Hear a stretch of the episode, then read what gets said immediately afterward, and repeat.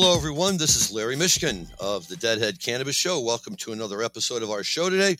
I'm coming to you live from lovely Northfield, Illinois. Uh, today is October 23rd, 2023. And 10 days ago at the United Center in Chicago, this happened.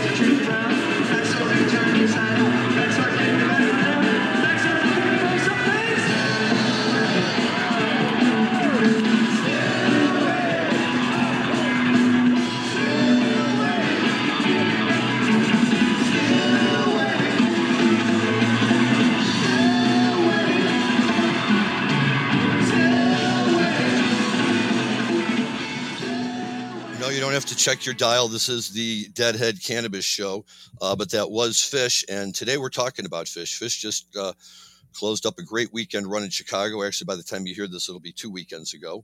Uh, not this weekend that just passed, but the weekend before, October 13th through the 15th. First time they ever played the United Center in Chicago. And uh, I managed to get there all three nights. Uh, it was wonderful. My brother Steven from St. Louis came up and joined me. A local buddy of my son, Kevin, was there. Uh, my good buddy JT showed up one night. My son Johnny was there. My wife Judy made it one night. A real family affair for the Mishkins when Phish makes it to Chicago. Uh, and I was so impressed by the shows, and we'll talk about the shows themselves too. But today I just wanted to uh, specifically focus on uh, the covers played by Phish this uh, at, at, this three night run and, and Phish, you know, famously has uh, had to live with people often referring to them as a cover band, most uh, famously or infamously.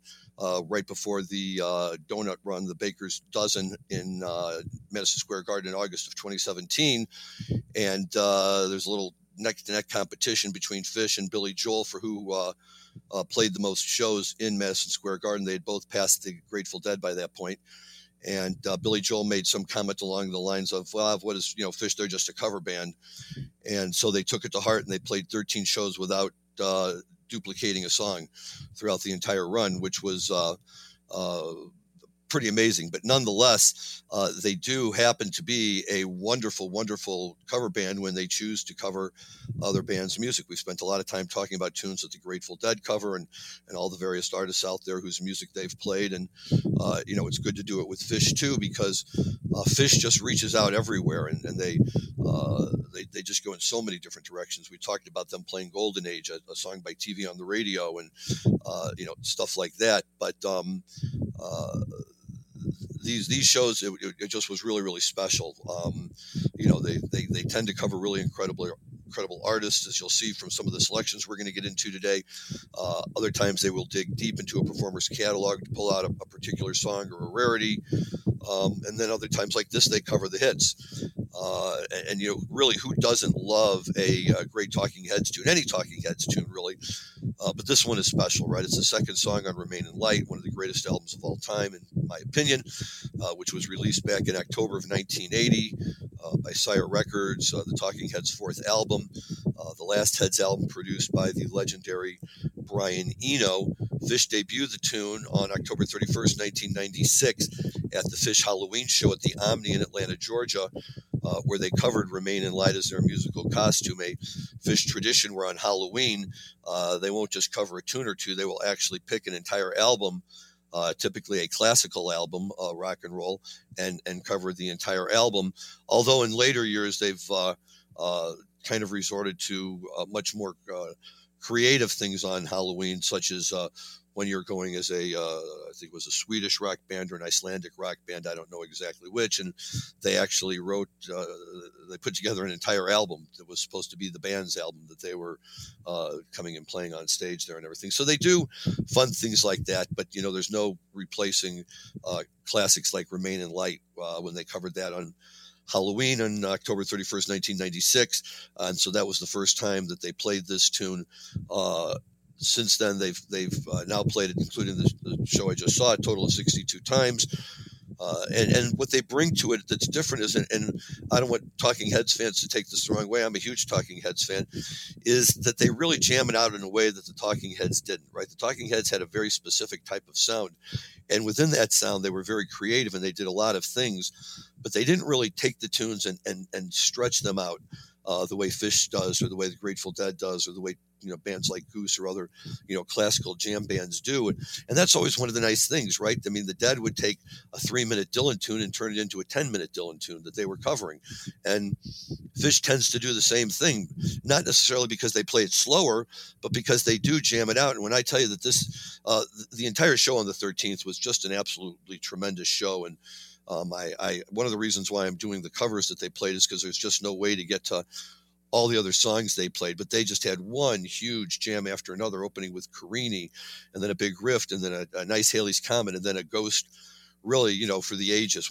Now, I'm I'm not a, a big Phish as big a Phish fan in terms of the number of shows that I've seen, so you have to take my opinion with a grain of salt. But I thought it was an absolutely amazing Ghost with a tremendous, tremendous jam in it, and this is confirmed by uh, Matthew's good buddy Kevin, who was at the shows, and we uh, he was there with his brother-in-law Aaron a couple of nights, and we all drove back and forth together and had a chance to talk about all of this. And you know, those guys have seen him 100 and 150 plus times, so I like to uh, kind of you know see if I can stand up with them in uh, in a conversation about all things Phish, but. The second set was no different. They opened with Sand, which was great, uh, a, a, a, tremendous tweezer, uh, Cross-eyed and Painless, then of course Light, Mountains in the Mist, Golgi Apparatus, Harry Hood, and to Talk, which I didn't even know was a Phish tune. It turns out they haven't played it since 2011. So somehow I lucked my way into you know a real rarity there, and great encores. And uh, the show on the 13th was just fantastic. This was one of the reasons why and uh, it was very very well received at this show uh, and and you know god bless the talking heads. They are such a uh, such a force in the world of rock and roll music. And uh, i think they're uh, if I'm not mistaken, maybe they're going to be, or maybe by the time you heard this, they've been on Stephen Colbert, all four of them together, uh, Chris Frantz and Jerry Harrison and Tina Weymouth, along with David Byrne, maybe for the first time in 20 or 30 years, all sitting down for an interview with him, because I believe stop making sense. Maybe is 40 or 45 years. I don't know. I, I can't, I, I, don't know exactly why, but at any rate, they're, they're a band that if they decided they were going to play again today, uh, it would be impossible to get tickets to go see. And, uh, you know, you, you, can't just cover the talking heads. You really have to play it well. And, and, and Phish does a tremendous job with it. And they, they did that night. And uh, it's the second time actually I've, I've seen Phish play this. I saw them do it at Alpine Valley uh, summer uh, August of 2022. So I kind of consider myself lucky in that regard, right? If they've only played it a total of 62 times, and apparently recently they just hit their 2000th show, and they're now past that. So, uh, but I'll, I'll hear it anytime they want to play it because it's a great song and they, they, they really play it well. In fact, my good buddy Kerry was there as well. Uh, Kerry had seen Phish in the 1990s and then uh, not seen them again until uh, the first two of, of these shows uh, just recently in Chicago. And uh, after that first night, uh, he loved it so much he came back the second night. Um, not quite enough to come back the third night, maybe, but uh, uh, he was definitely there. And he's a huge, uh, he's part of a group of guys, this whole Detroit group of, of, guys that are big rockers that we all went to Michigan with who are huge, huge, huge Talking Heads fans and those were the guys who really got me uh, into that that band for the first time. And Kerry was blown away by it, and you know, so uh, everybody was. It was just uh, it was great to hear. It was a lot of fun, and um, in, in, in Phish, Phish parlance, uh, it, it, wasn't very much of a rarity because they had just played it seven shows prior on August fourth, twenty twenty three, at Madison Square Garden. And for those keeping score at home, uh, they did play it in the second set out of Tweezer and into Light. So uh, I love when you go on the Phish uh, uh, song list pages. They, they give you all of this information.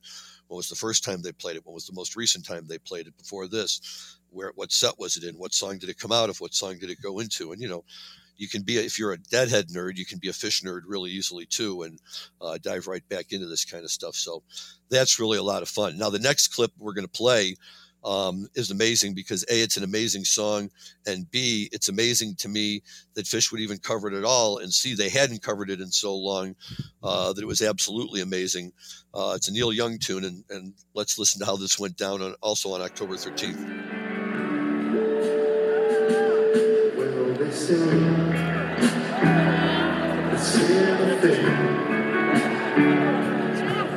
is less than 90 miles away. And I've got time to roll a number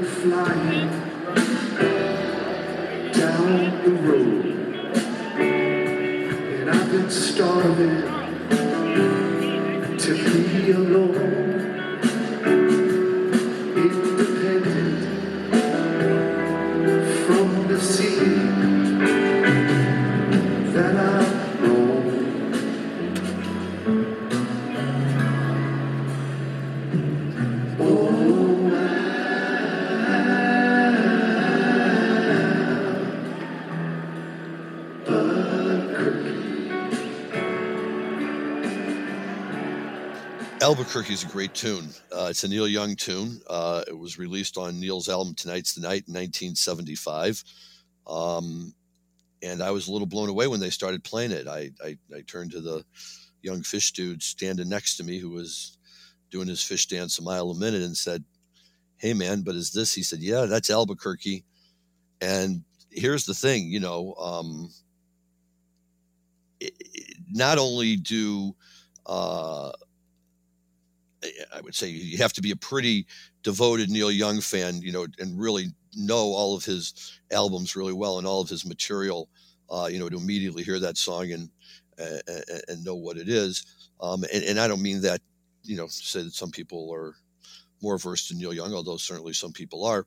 But um, you know, I knew enough to know it was Neil Young, and I was pretty sure that that's what it was. And young Phish dude knew because Phish plays it. So, uh, you know, that's one of those cool things. And um, talked again. Uh, my buddy Rob was there uh, the first night, and uh, you know, Kerry with those guys. I mean, these are hardcore rocking guys who go to see as many shows as they can get their hands on. And everybody was just blown away by this tune. It's a uh, song that sees Neil Young returning to a theme that has filled his music uh, from very early on. The vapidity of fame. It's something he seems to struggle with even more than most other musicians, or at least it's something he's chosen to sing about more often than most. Uh, it may, in fact, be the most common theme of all of his music, besides obvious stuff like you know heartbreak and love and overdoses. In Albuquerque, Young is thinking about running a car and driving from Albuquerque, New Mexico, to Santa Fe, just to be alone and uh, independent from the scene. He never tells us why he's in Albuquerque to begin with, uh, but he does tell us uh, that he wants to roll a joint, rent a car, and stop to eat some fried eggs and country ham along the way. And I guess the country ham is kind of interesting because country ham is a food popular in the southeast rather than the southwest where he's he's placing this story. It may just be a simple oversight on, on Neil's part, but it also may reveal another common thread in his music. Uh, the escape into rural simplicity is a cure for the craziness and fakeness of uh, uh, modern day life. Um, I, I, I, don't mean to sound uh, quite so deep on Neil, but there's a wonderful site uh, on the internet, um, uh, a musical site where if you type in "what does such and such a song mean," it gives you these great uh, these great answers. And so I just get enough credit for being able to find it and incorporate it into my uh, presentation here. But I thought it sounded pretty darn good. And if you heard me read it and not hear the second part, then you know you want to think that I'm some deep Neil Young guy. Go right ahead. I, have got no problem with that. Um, Phish played this song for the first time on July 26, 1998, at the Starplex Amphitheater in Dallas, Texas. They have only played this song a total of 17 times. Uh, and just to show how rare it is in this instance, it was last played on June 11th, 2011 at the Merriweather Post Pavilion just outside of Washington, D.C., which represented a gap of 457 shows. That is a long, long time for a song to kind of be put off to the side. Um, and then just pulled out and played. And not only just played, but played really well. Um, you know, it's, it's a slow tune. It's a, uh, you know, a tune with, you know, Neil Young type lyrics. And I think that, you know, Trey really nails it. He gets some great backing vocals from the guys. And um, it just, it sounds really, really good. And it was a, uh, it was a real pleasure to hear. Uh, it was a first set tune. They played it out of that Killer Ghost I was talking about, and then they went into uh, Saw It Again. Um, but uh, you know, after that, that kind of became the talk of the set break was that's uh, how how tight they were playing, all the great jamming, and my gosh, they covered Albuquerque and uh, uh, and, and, really did a very very admirable job with it. Um, you know, it was fascinating for me uh, being at a three show run. I'd been at Alpine Valley, like I say, the summer before, summer of 22. And I've seen so many shows up in Alpine Valley that, you know, seeing those shows up there just kind of felt a little bit of normal and the same.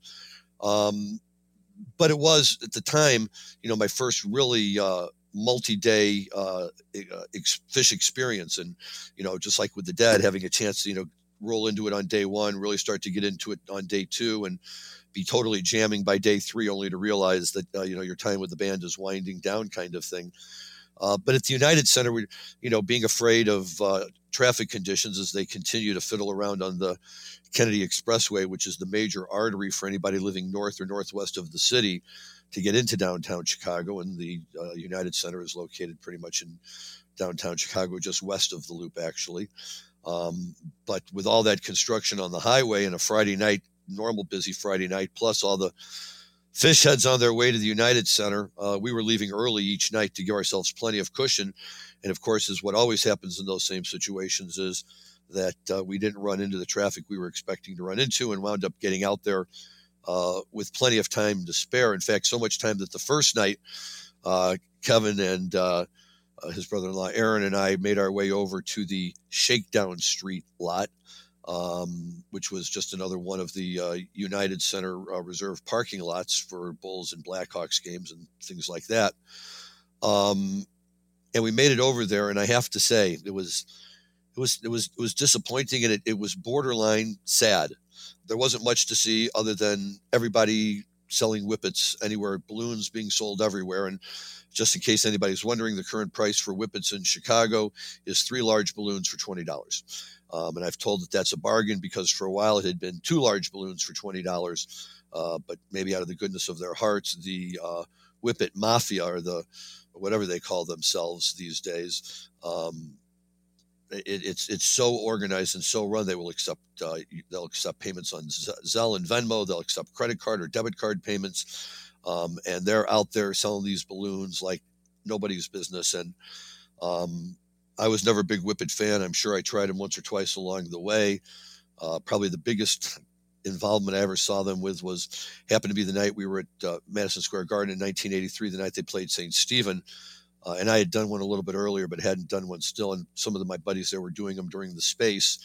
And of course, they came out of the space into St. Stephen. And, uh, you know, I suppose for some of them it was a very uplifting experience. And for some of them it might have been, oops, I wish I hadn't done this right before St. Stephen. Uh, but we all pretty much stopped. One of one of our buddies after an Alpine Valley show one summer uh, was walking with us in the parking lot, did a nice big whippet, and the next thing we knew, he was face down in the dirt. We were like, "Oops, uh, that is a problem." Uh, he swore them off. Uh, most of the rest of us swore them off, and it's still fun to see them. I guess it's fun, but in not not in like a ha ha funny kind of way, fun in kind of almost an, an, interesting, amusing way. That not only are they still around, but they're as hot as they've ever been. And it's not just Phish or the Dead or whatever. Any show you come out of in the Chicagoland area these days, I suppose. Although I, I didn't ask, maybe maybe they didn't have them after the Taylor Swift shows, but. Uh, uh, certainly, after just about you know most other rock concerts around, uh, there is going to be um, um, some part of the uh, the whippet market out there selling this stuff and uh, okay you know just part of the Phish scene right now just like on a smaller scale it was part of the dead scene you know way back in the day but you know Phish heads all come in and uh, everybody gets their stuff ready to go and uh, some people light up before the lights go out some people wait for the lights to go out Uh, nobody really seems to mind, you know, that the uh, the ushers are right there, and the ushers don't really seem to mind. So there's a lot of that same dead vibe in terms of, you know, when you're at a Phish show or a dead show, uh, you know, you kind of enter your own little world where the regular rules don't exactly apply, and you just have to make sure you understand what the local rules are. Uh, but the locals made it very clear uh, early on uh, that they didn't care. We parked over in a spot uh, that I knew uh, because we used to park there all the time for Bulls games back in the day when we were going down and seeing Michael do his thing. But um, we parked over there, and it, it, was cheap too. It was only like twenty five dollars, easy in, easy out. And there was the same woman there all three nights. You know, in the first night, you know, she seemed a little old and a little slow and wasn't quite clear, but she said something about, and there's no tailgating in this parking lot. And when we pulled in and parked there was an old guy driving around in a van with a red light in the front window. And it appeared to me that he must be looking to see who was doing what. So we just got up and got out of the car and left. And uh, night two, the same kind of thing, although we did stick around in the car for a few minutes and, and enjoy ourselves a little bit. But when we pulled in for night three and we rolled down the window to pay, she goes, You know, I've been meaning to tell you guys the last two nights. Your car has the best smelling marijuana smell of all the cars that come in here. You must be smoking some really good marijuana. And we said, well, yeah, you know. And she goes, okay, well, that's fun. I said, speaking of that, when you say no tailgating, does that mean we're not allowed to uh, to be smoking in your parking lot? And she said, well, you can't get out of the car and stand around. If you stand around, you're tailgating. But if you're sitting in your car, we don't care what you're doing. So we said, thank you. We all pulled in, sat in the car for 20 minutes, got stoned, and then got out of the car and, and, and headed towards the show. But these are the kind of people, you know, hats off to the the United Center in the city of Chicago for having the right kind of people handling this show, as opposed to our friends over at uh, the Salt Shed who uh, gave me such a hard time previously uh, that we've talked about on other shows in the past. Um, so uh, you know, uh, but I really enjoyed that. I enjoyed, um, uh, you know, everybody is friendly and you know everybody will if if they see you looking at your cell phone hey man don't worry it's this song or that song and um, everybody's passing around their joints and everybody's uh, doing all that stuff and you know a very mellow crowd uh, um, as we are uh, hanging out during the set break and all of that kind of stuff so yeah it, it, it was very very enjoyable it was very pleasant uh, you get your money's worth when you see Phish. uh, all three nights were uh, 90 minutes of music per set. And yes, there's a lot of jamming involved with all of that. And, uh, you know, yes, they, they, they do get out there with it and all of that, but um, it is what it is, and we love it. Uh, you know, I, I understand why my boys are into it. I understand why my wife's cousin Susie and her husband are into it so much. I get uh, all of these people uh, why they like Phish. and quite frankly, uh, my buddy Johnny, who went with me on uh, Sunday night, uh, is only his second Phish show ever and his first in a while. Now he's all set to go back and see him again because they do. They come out, they play. They're so tight. They're so right on. On uh, the show on Saturday night, the 14th, um, they opened with a really strong Runaway Jim, and then they play a song that I confess I know and I, am not a big fan of, which is Martian Monster, and I just think it's a little too gimmicky. It was one of their Halloween science fiction songs once, and um, uh, I, I, just I, I, I they, they do get, eventually get into a good jam in it and all of that, but it, it, it starts off, it sounds like you're waiting to get onto Space Mountain. You know, it's that same voice. Get ready, your adventure is about to begin. You know, and you're like, ah. But, you know, they played that, Sample in a Jar, which is always a, a fun song. My brother, one of his favorite songs, my brother Steve, Way, uh, uh, uh, Corinna, not to be confused with the Grateful Dead's Corinna. Uh, I believe this is a Taj Mahal's version, but they play it really well. Tube, 46 Days, uh, NICU, uh, a tune called Most Events Aren't Planned, Into Cavern, uh, and Into More, which is a, a very, very fun song and a, and a, nice one to jam on at the end with a very positive, upbeat message to it. Um, and then they came out in the second set, opening up with Chalk Dust Torture. You can never go wrong with that. Into Oblivion. Split Open and Melt. And here, folks, is where I'm going to say that I, I, I step away from your average Phish fan because in the middle of Split Open and Melt, um, there was this jam that was that was dark and ominous and you know really not a lot of fun to be listening to and my wife was there with me on saturday night.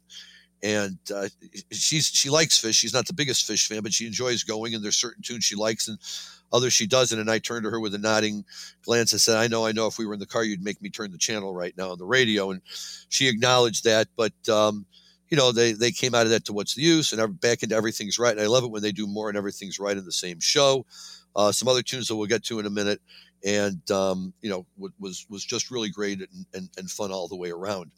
Skipping ahead to Sunday night for uh, a second here, and then we'll go back to a little bit of uh, a little bit more of Saturday night. But skipping ahead to Sunday night, Phish came out and they played a tune that they do not play very often at all. Uh, but they decided this was going to be the night that they were going to play it, and uh, covering one of my favorite bands, Little Feat.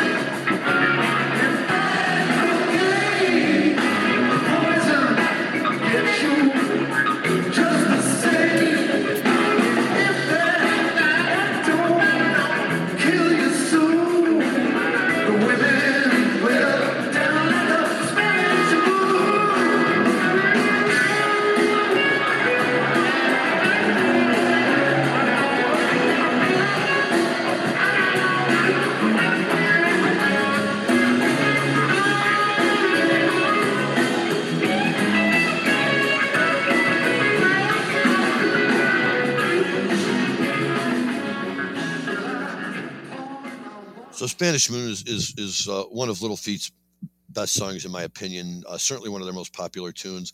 Uh, it's from the Little Feat, uh, Little Feat album "Feats Don't Fail Me Now," which was released in 1974, which may be my favorite Little Feat album. Uh, uh, that isn't waiting for Columbus, their their live album, which is is one of the best live albums out there. but this was great loved seeing them cover a band like Little Feat. Loved seeing the fact that this that this crowd uh, I'm willing to bet 90% of whom were not even born when uh, Feats Don't Fail Me Now dropped in 1974, uh, but just loving it. And many of them knowing the words to the songs. And, you know, it, it, it's, it's not just the Grateful Dead music that survives all of these years, but Little Feat has survived. And so many of those bands, the music that they made at that time, still has such strong followings these days. And it, it's just, uh, it's a wonderful thing to see, and it's a wonderful thing to, uh, um, you know, to be able to observe. But it was also very funny, I thought, because um, it was a little uh, prescient, if I can use that word, on the part of Phish, uh, because the very next night, uh, Monday, uh, October 17th, Little Feat, in fact, was in Chicago playing at the Vic Theater on the north side of the city. And my buddy John, who was with me on Sunday night at this show, uh, was going the next night to see Little Feat. And since this was the end of the Phish tour, it caused both of us to speculate for a minute on the possibility of um, Trey or maybe one of the other guys or all of them, who knows, uh, making their way over to the Vic Theater uh, to have an opportunity to jam with Little Feat. Uh, I will report uh, that I heard from John that the Little Feat show was tremendous. Uh, not quite as strongly attended as the Phish show, but giving everybody plenty of room to dance and hang out and and do what they want to do. Uh, they played all the favorites, and there was no appearance by Trey or any of the other Phish guys. Um, so uh, at least we all know that. But it was just so funny. And in fact, my son Matthew called it. I had talked to him earlier in the day, and we were talking about songs they might play. And he's the one that remembered that Little Feat was playing the next night and said, maybe they'll play something from Little Feat. And I, you know, my thought process was, ah, you know, they, they can't be following everybody else's travel schedule that closely. And whether they knew it or not, uh, it doesn't matter because they played it. So uh, Matthew got credit for that one as well. Um, Spanish Moon was written and and and sung uh, with Little Feat uh, by guitarist Lowell George, who was a creative powerhouse uh, and one of the founders of Little Feat, and, and, and really, in, you know, in their early years, it was a band that really revolved around him very much. So the other musicians are all amazing, fantastic musicians, and they all play very, very strong roles in the band. Um, but clearly, you know, if you had to pick one guy who was the lead, I think most people would say Lowell George. Uh, the song is about a fictional place called the Spanish Moon, a seedy club with whiskey and bad cocaine, uh, but a girl singer that made it worth it to, to go by there. There are many dangers in the Spanish Moon, but the ones likely to do uh, do you win are the women. You really got to watch out for the women at the uh, at the Spanish Moon. So says um, So says Lowell George. Uh, he was an excellent storyteller. He created the Spanish Moon from his imagination, but he lived through the vices he describes in the song. In the song, especially the cocaine. Around this time, his addictions were starting to overpower him. His health started failing, and he developed hepatitis. Feats Don't Fail Me Now was the last Little Feat album where he was clearly the leader. His contributions to the band slowly tailed off, and in 1979, he released a solo album. While on tour supporting it, he died of a heart attack uh, at 34. They had also released uh, Little Feat, an album called uh, Down on the Farm, and uh, Lowell George uh, sang most of those tunes as well. And that was actually the album that I was introduced to Little Feat on because it got a little bit of FM radio play in St. Louis in 79 and 80 when I was a junior and senior in high school. Um, and so we, I bought uh, bought that album and had bought uh, uh, Feats, uh, um, Waiting for Columbus, the live album, and really started listening to Little Feat um, and, and loved Lowell George. But just as I'm discovering Little Feat, Lowell George drops dead of a heart attack at 34. No doubt uh, uh, his his vices played a role in that. Uh, we've talked about uh, the fact that Lowell George uh, produced the album Shakedown Street for the Grateful Dead. Uh, and we talked about the story that the first time he made it to the Grateful Dead's club front studio um, in the Marin area, uh, the first day he was going there to start working with them on the album, as he walked in, he saw everybody in the place uh, down on the carpeted floor on their hands and knees, crawling around with their faces pushed into the carpeting.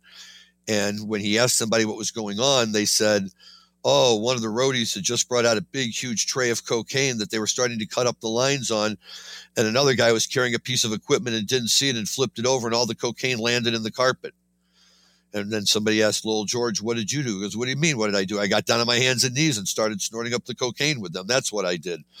So, you know, this is the kind of guy that Lowell George was. Um, you know, the miracle there is that he he he made it seven years past the the infamous 27 club of of great rock and rollers who died at that that ominous age, uh, but he couldn't get much beyond it, and he did die at, uh, at the age of 34, I, either 1979 or 1980, I want to say.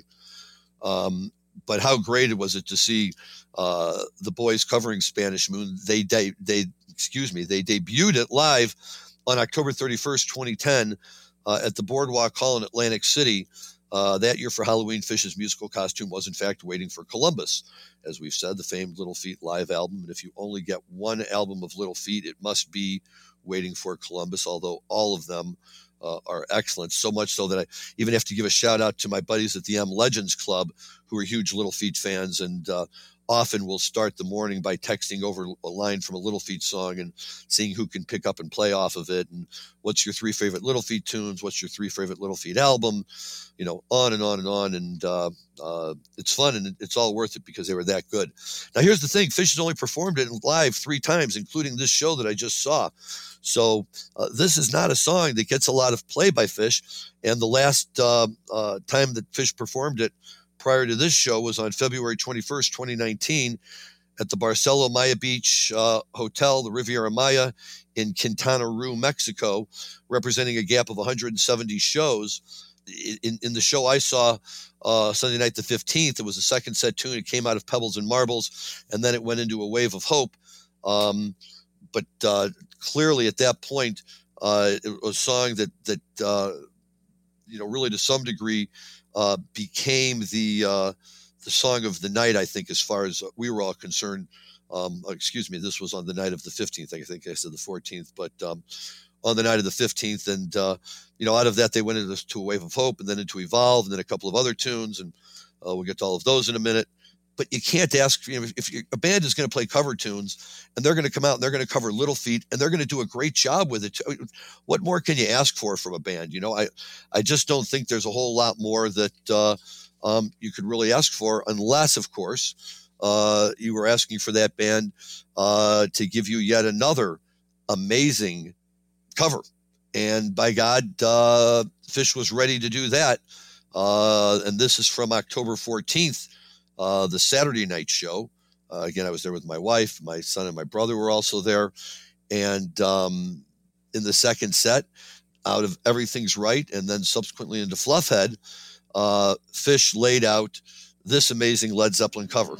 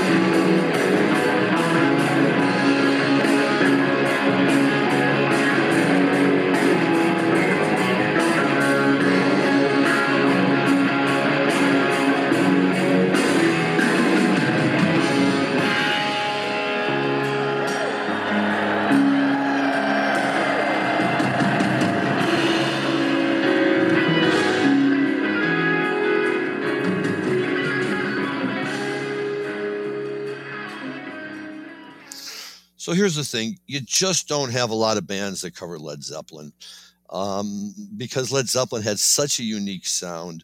Uh, and some of their songs can be so complex that you're really putting your neck out on the line um, doing it. And this is, you know, Phish has uh, regularly covers "Good Times, Bad Times," another Led Zeppelin tune, but they love this song, "No Quarter," uh, and uh, while the statistics don't necessarily bear it out, um, they play it uh, so wonderfully. You know, the, uh, between Trey and, and Mike Fishman, it, it, 30 seconds into the song, or not even 30 seconds, 10 seconds into the song, it's such they they, they play the distinctive Led Zeppelin sound so well and and, and create the, the vocals with the same type of uh, I don't even know the technical words for it, for it. Sorry, but you know, um, just the way they're pronouncing their words and holding lines and things like that. And you might even think that was actually uh, Led Zeppelin uh, performing the song because it, it really comes out like that, I think, here.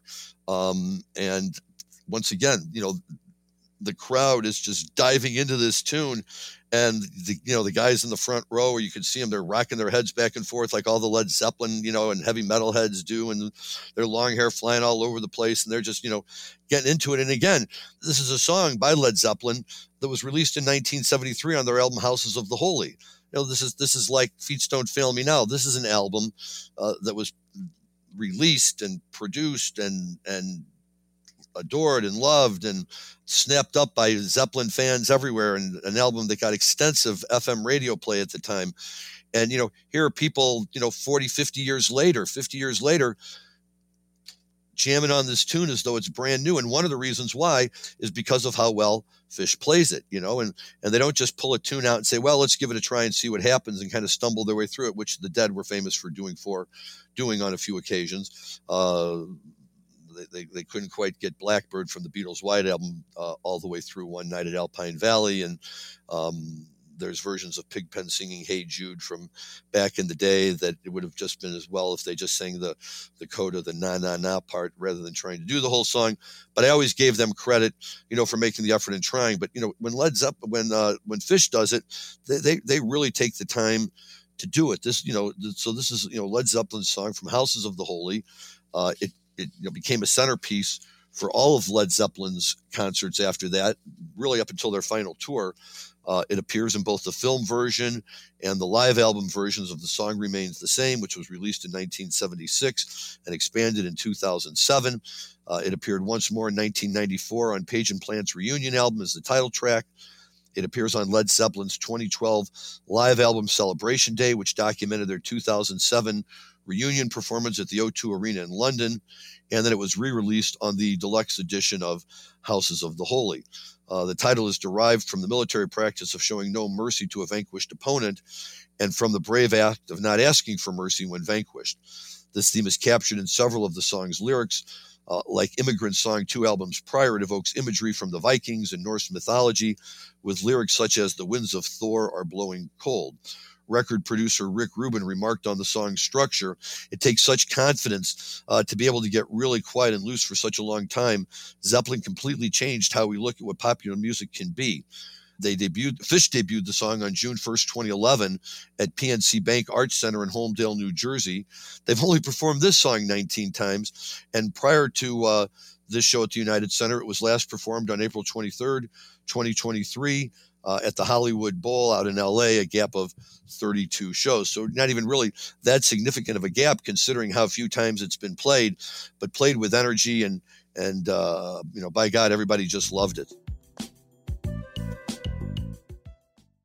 We're going to step away from Phish for a few minutes, and we're going to explore the wonderful and fun world of marijuana. Uh, so I will give uh, producer Dan Humiston a chance to do his uh, always famous intro as we segue into this section of our show.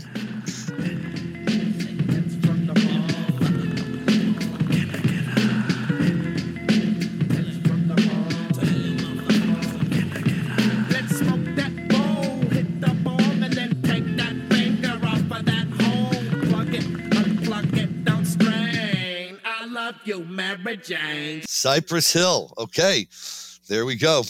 Dan keeping us on our toes with his uh, never change, ever changing uh, marijuana lead in music. Here's the plus side of, of allowing marijuana to be sold in our states. Colorado dispensaries have now sold more than $15 billion worth of marijuana since legalization. Uh, I believe they started in 2014, so that's just about nine years ago, generating 2.5 billion in tax revenue. They did first open in 2014. They've generated this incredible amount of cannabis tax revenue to support public programs and services. Uh, as of August, Colorado has seen 15 billion $28,995,376 in total legal cannabis sales.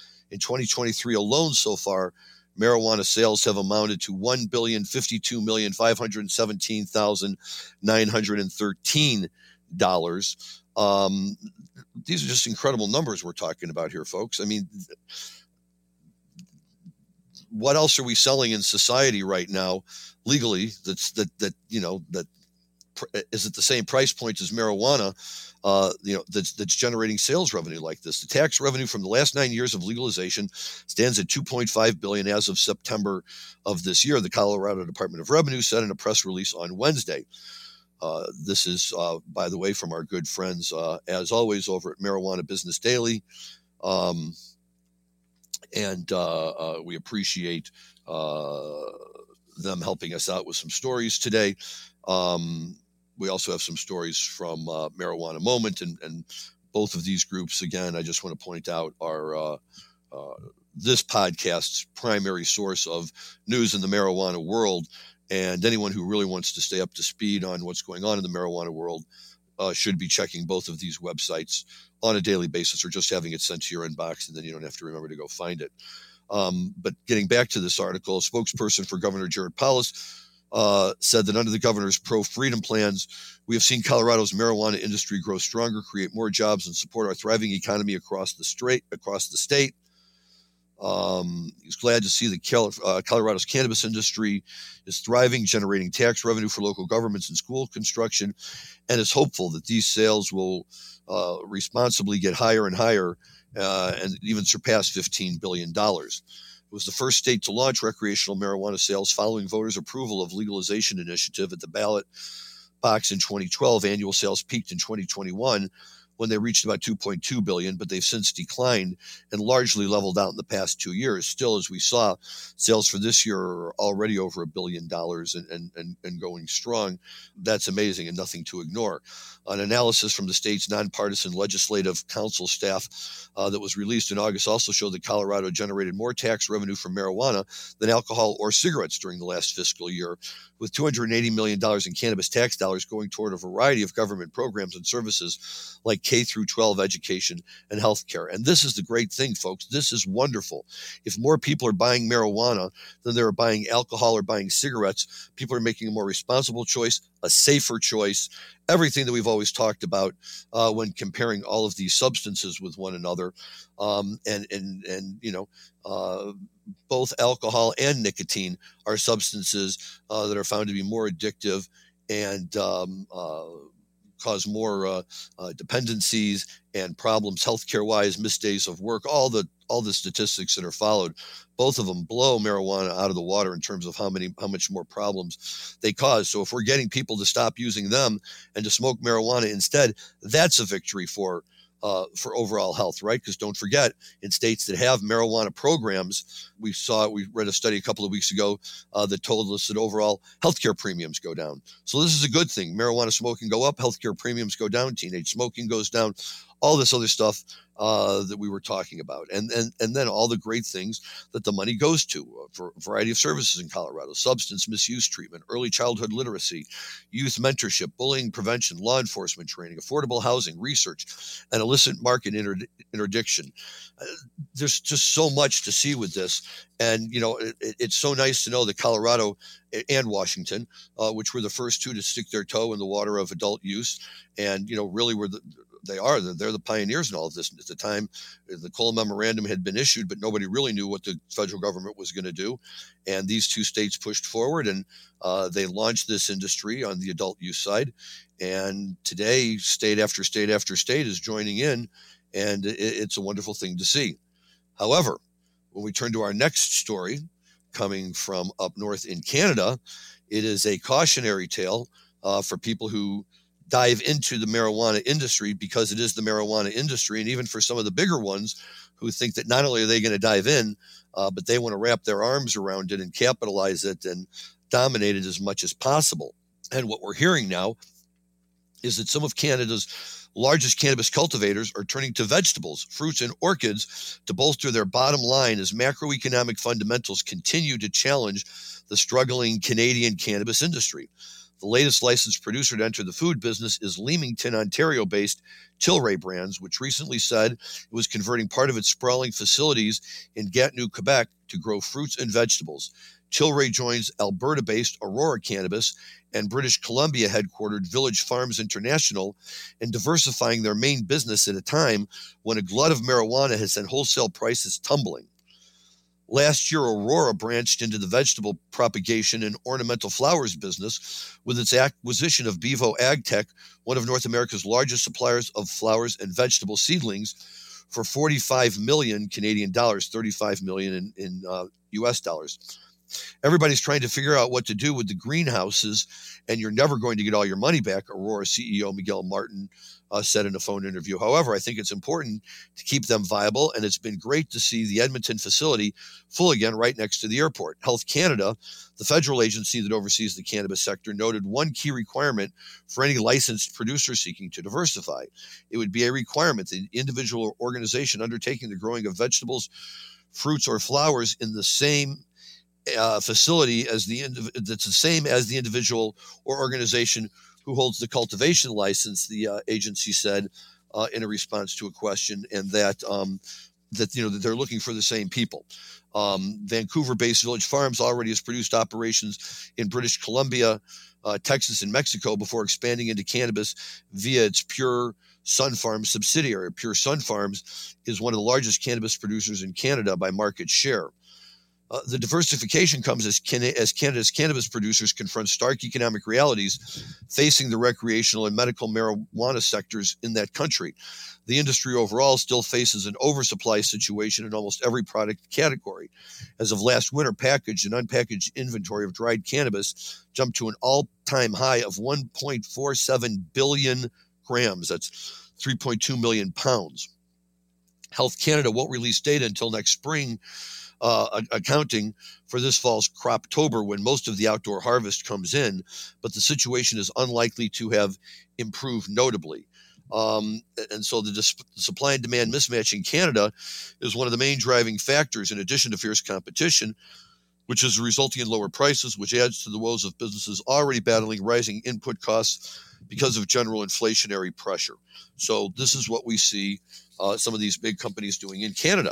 Um, and, and, and, you know, as we say, there is a cautionary tale to this, but uh, the good news is is that some of them have been able to roll over uh, into another industry and repurpose. Uh, all of their uh, cannabis equipment, and the hope would be that if the cannabis market recovers in Canada to a point where they want to flip back, that they can uh, just as seamlessly flip back and dive back in uh, full scale. They're not giving up all of their marijuana growing. They're, they're just giving up part of it.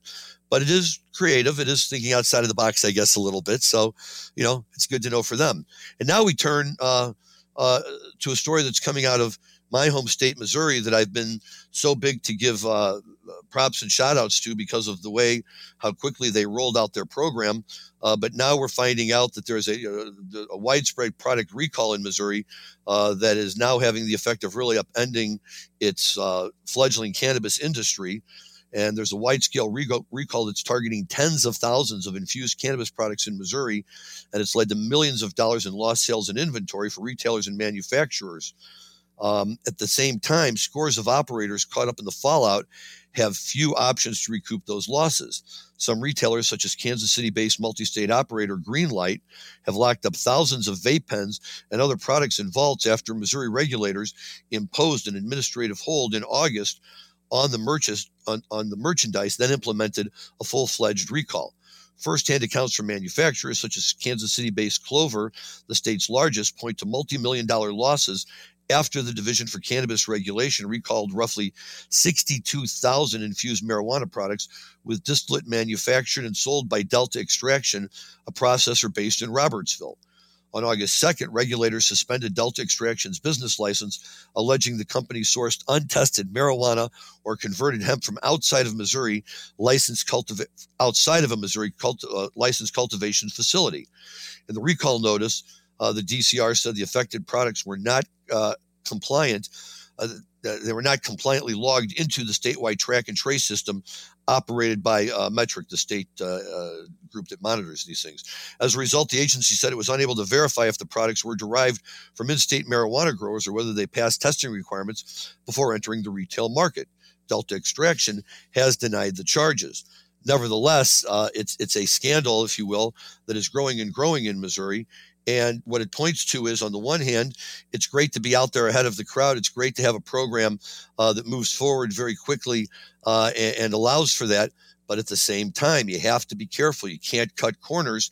And if you do, you're setting yourself up uh, for major, major problems. And a, a recall uh, for products, the large net number means that you know these companies have to be prepared to come out of pocket back to the consumers at a minimum for the value of, of what was paid for this product. And I'm going to guess that most of these companies aren't sitting around on cash reserves large enough to be able to do that without having a severe negative impact on their overall financial condition and and their ability to continue to to move forward as, as operating businesses. Um, but at the same time, obviously, the state uh, has an obligation to its citizens to ensure that the products are safe. And so, what we're going to really have to find out here is just exactly uh, what the final evidence is, and uh, if if these uh, manufacturers and and infusers did in fact uh, break the rules, then. Uh, presumably, they are going to have to face punishment, and it, it may mean that some of them may not be able to financially withstand uh, the prejudicial effect it would have on their business. So that's something we're going to want to really watch and see. But at the same time, we're going to also want to make sure that, um, you know, if you're a business owner uh, out there in any state, including Missouri, but any state, for gosh sakes, I tell this to my clients all the time you need to know the rules. These rules are not optional, they are put in place. This market, uh, this industry is audited in so many different ways by so much more than any other industries because of all of these rules because still of people's having fears and concerns about the potential dangers of these products if they're not closely monitored. Yes there are legitimate concerns about contaminants such as fentanyl possibly uh, becoming involved in the production of things but you know we, we have to have faith in the state we have to have faith in the testing systems uh, and the only thing that can defeat that are manufacturers and, and producers who try to sidestep that system, uh, all in the name of of profiting uh, in, a, in, a, faster period of time. And of course, th- that has no place in any industry, let alone in the uh, in the legal cannabis industry. So. Um, lots going on out there, lots of stuff, you know, for us to be paying attention to, seeing what's happening. Um, I'm just very happy with the marijuana uh, situation. You know, the way it exists when you walk into a, something like the Phish concert, right? Again, and you know, where where people are just hanging out, where the marijuana is being smoked, the good marijuana is being smoked, where everybody's you know always happy to share what they have, either because they they want people to know how good it is, or because they just don't like seeing anybody not having as good a time as they are. Um, and there are definitely people there who did, do not get high, and there are people you know sitting around us uh, who clearly. Um, you know, did not want to participate, but at least, you know, they know and they understand that if they go to the show and they're sitting down in the crowd, that they are going to get exposed to it um, because it is out there. And, you know, whether it's just because it, it, it, interacts so well with jam band music, it's in the right frame of mind, whatever it may do, uh, it's become so uh, inculcated as part of the culture of uh, jam band music uh, to really, you know, release you and give you uh, the, the, the, the, mental freedom to really let go and, and, and, and participate in all of it. And so that's the, that's the good news. Um, but we're going to dive back in now to our concert. Uh, this is a uh, song that was played by Phish on the first night, October 13th, 2023. It was their encore, and it does speak to a member of the uh, infamous 27 Club.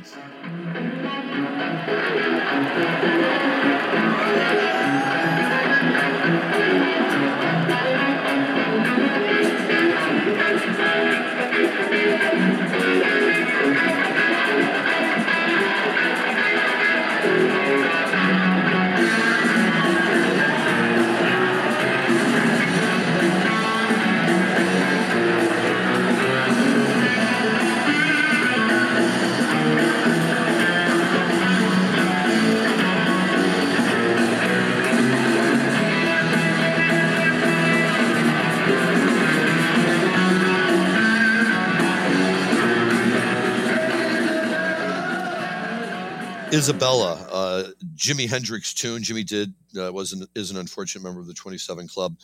Um, now, now, they're covering Jimi, and they do cover Jimi. This is not uh, necessarily new uh, or unique, although uh, again, the number of times they've played it um, and over the number of years they've played it is not a, a huge number.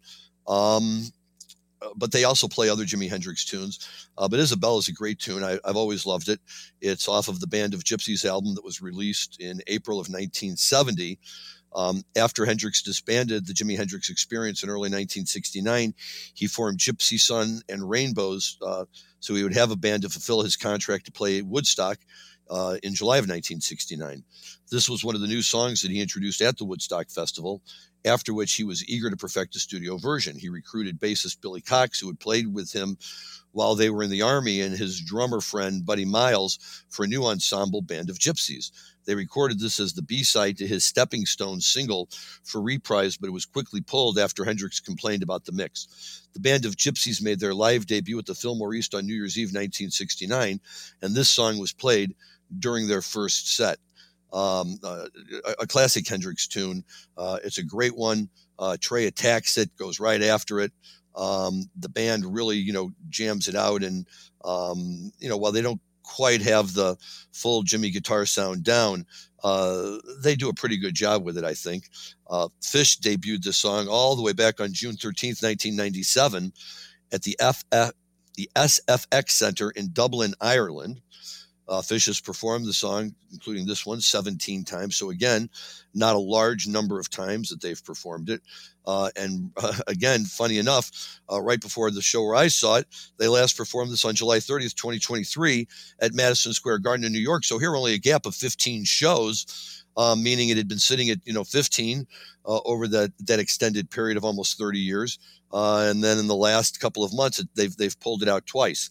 Um, but it's a great song to hear. It's a lot of fun. It was played as the encore of the October 13th show, and it was a great way to end the night. We all noticed that they had dropped the um, uh, the Tweezer reprise from that night, and uh, instantly leading everyone to start speculating as to when uh, Tweeprise would uh, would make its appearance, and um, it was uh, to come on the Sunday night as everybody uh, would expect in a situation like that.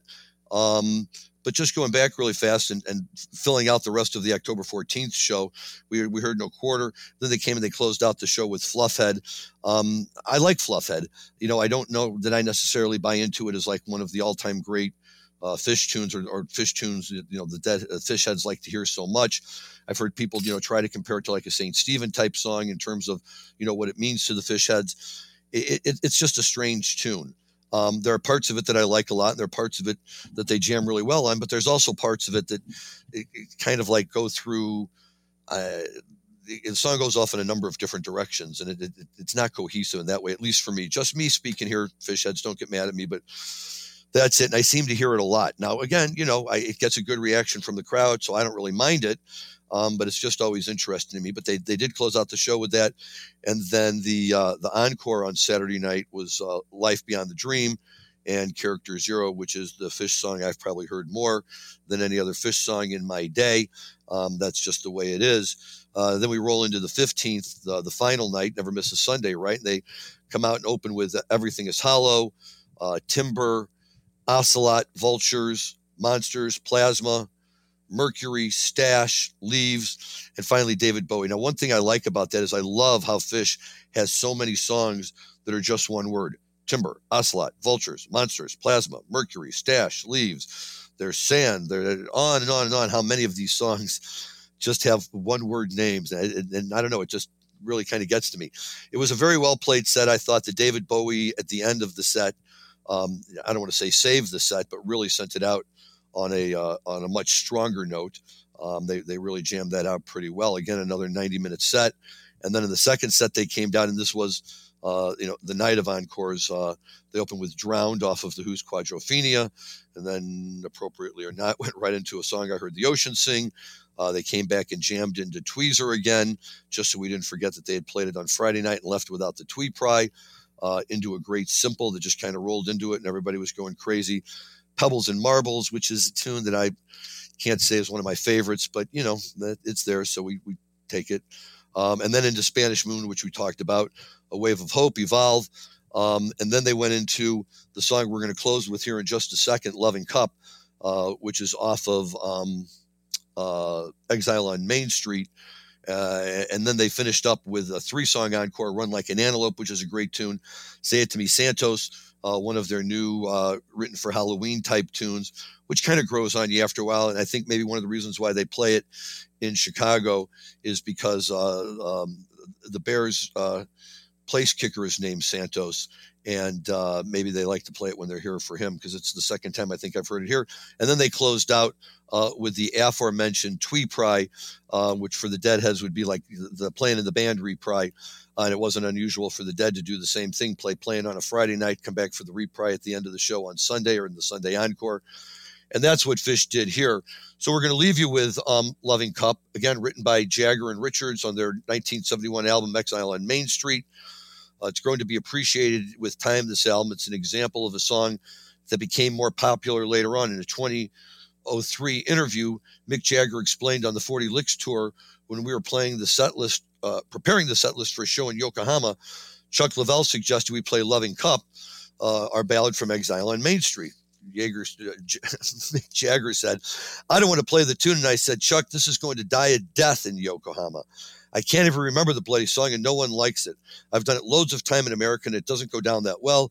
It's a very difficult song to sing, and I'm fed up with, up with it. Chuck went, stick in the mud. So I gave in and put it in the set list. Lo and behold, we went out, started the song, and they all began applauding, which just proves how over time some of these songs acquire a certain existence or value that they never had when they first came out. People will say what a wonderful song that was when it was virtually ignored at the time that it was released. So uh, this is a song that that that Phish fans absolutely adore, and as you'll hear in a minute, they Phish debuted the song. Uh, interestingly, on February third, nineteen ninety three, at the Portland Expo in Portland, Maine. It's interesting because they did eventually cover Exile on Main Street, the album, as a Halloween musical costume on October 31st, 2009, at the Empire Polo Club in Indio, California, uh, where it was part of the Phish Festival 8.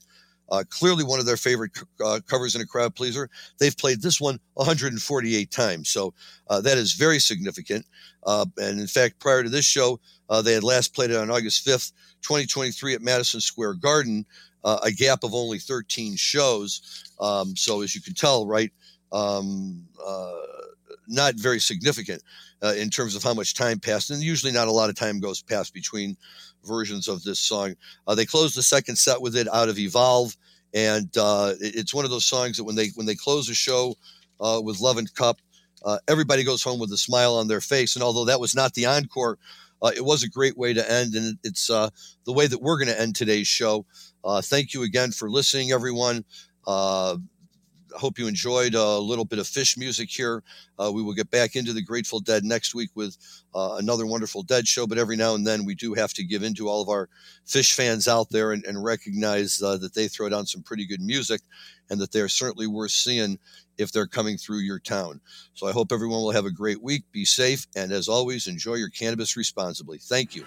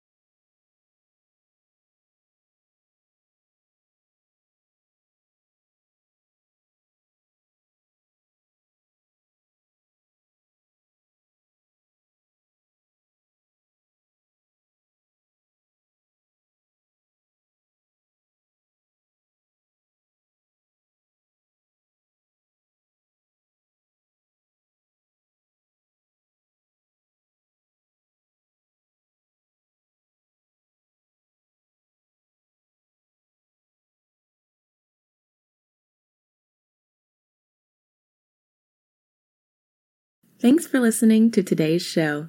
To check out more great cannabis podcasts, go to podconx.com. Here's a preview of one of our other shows. Hey there, this is Cheryl Murray Powell Esquire, and I'm the host of the Terps in the City podcast. I am a cannabis agricultural dietary supplement and trade attorney. I'm also a hemp farmer, and I've been recently named to the list of High Times Magazine's top 100 influencers in cannabis. I'm inviting you to follow me along my journey as I move back to New York to support the adult use market there. You're going to get a chance to listen to conversations with some of my friends along the way. I look forward to seeing you at Terps in the City.